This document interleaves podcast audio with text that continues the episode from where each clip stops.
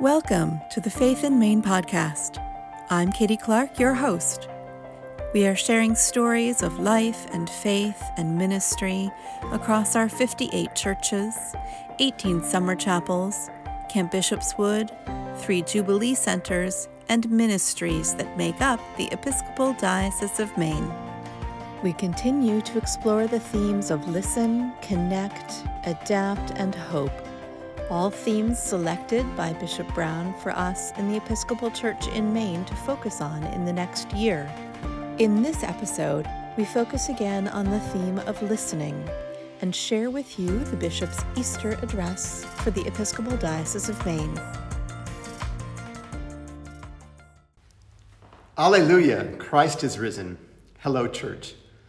A former teacher of preaching, Thomas Long, says that at every Christian funeral, there are two preachers.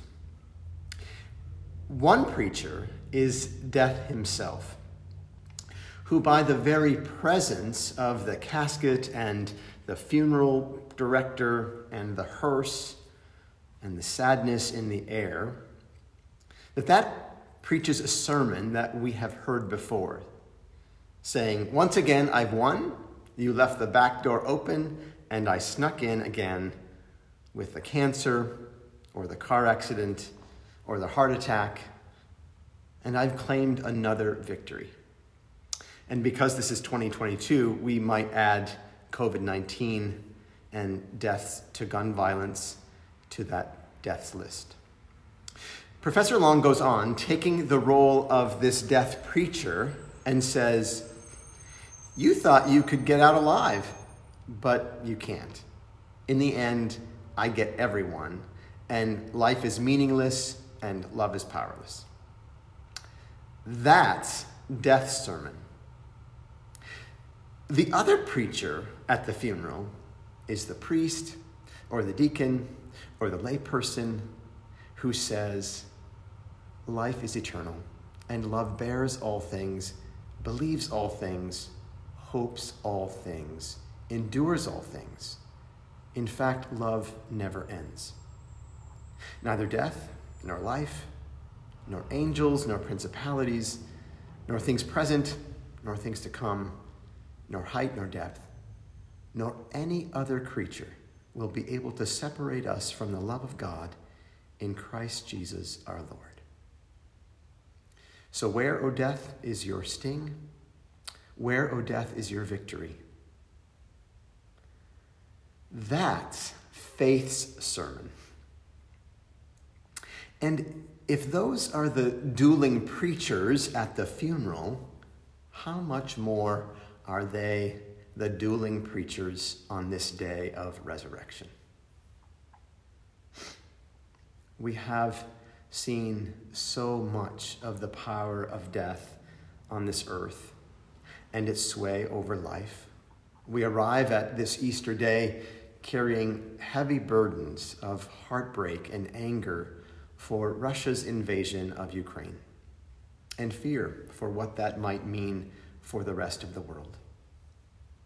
We arrive at this Easter day weary from and, and still concerned about a pandemic that has changed everything.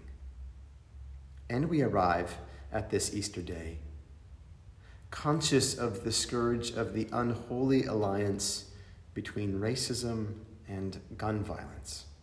The attack on the subway in Manhattan is just the latest. And besides these communal sadnesses, each of us carry baggage of loss and grief in our own lives and those of our families and friends.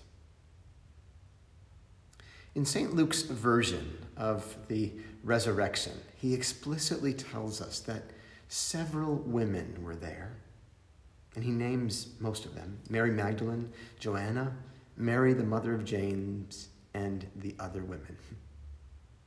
That they were the ones who kept telling everything that they'd experienced at the empty tomb to the other apostles. They were the ones who kept telling. St. Luke's St. Luke emphasizes this. They were the ones who kept telling these things. To keep telling these things assumes that others keep listening. When we tell something, another person or persons listen. A principal action for our faith community here in the Diocese of Maine in the year 2022, a chief focus for us is to listen, along with three other actions to connect, to adapt, and to hope. On Easter Day and throughout these great 50 days, we'll have many opportunities to follow the lead of those women, the ones who kept telling these things, and to keep telling about the joy that comes from having a relationship with our risen Lord. To keep telling ourselves and others that this joy is a spiritual gift which comes to us more readily when we open our heart and when we open our hands to receive it. And we'll also have many opportunities to listen while others tell us this good news. In the resurrection of Jesus Christ, we are given a way to live and for Him to live in us. And we keep telling this good news and we keep bending our ears so that we also listen to this good news, making us tellers and making us listeners. Jesus Christ is risen from the dead. This promise is neither too big nor too distant for us. In fact, it's here, right now. All we need to do is to keep telling these things, echoing the women, and listening to the joyous tidings from St. Paul. Neither death, nor life, nor angels, nor principalities, nor things present, nor things to come, nor height, nor depth, nor any other creature will be able to separate us from the love of God in Christ Jesus our Lord. Alleluia. Christ is risen. Happy Easter. Thank you for listening to the Faith in Maine podcast, brought to you by the Episcopal Diocese of Maine. If you like this podcast, please leave a review and rating on iTunes, Apple Podcasts. That helps us spread God's word even further. Thank you.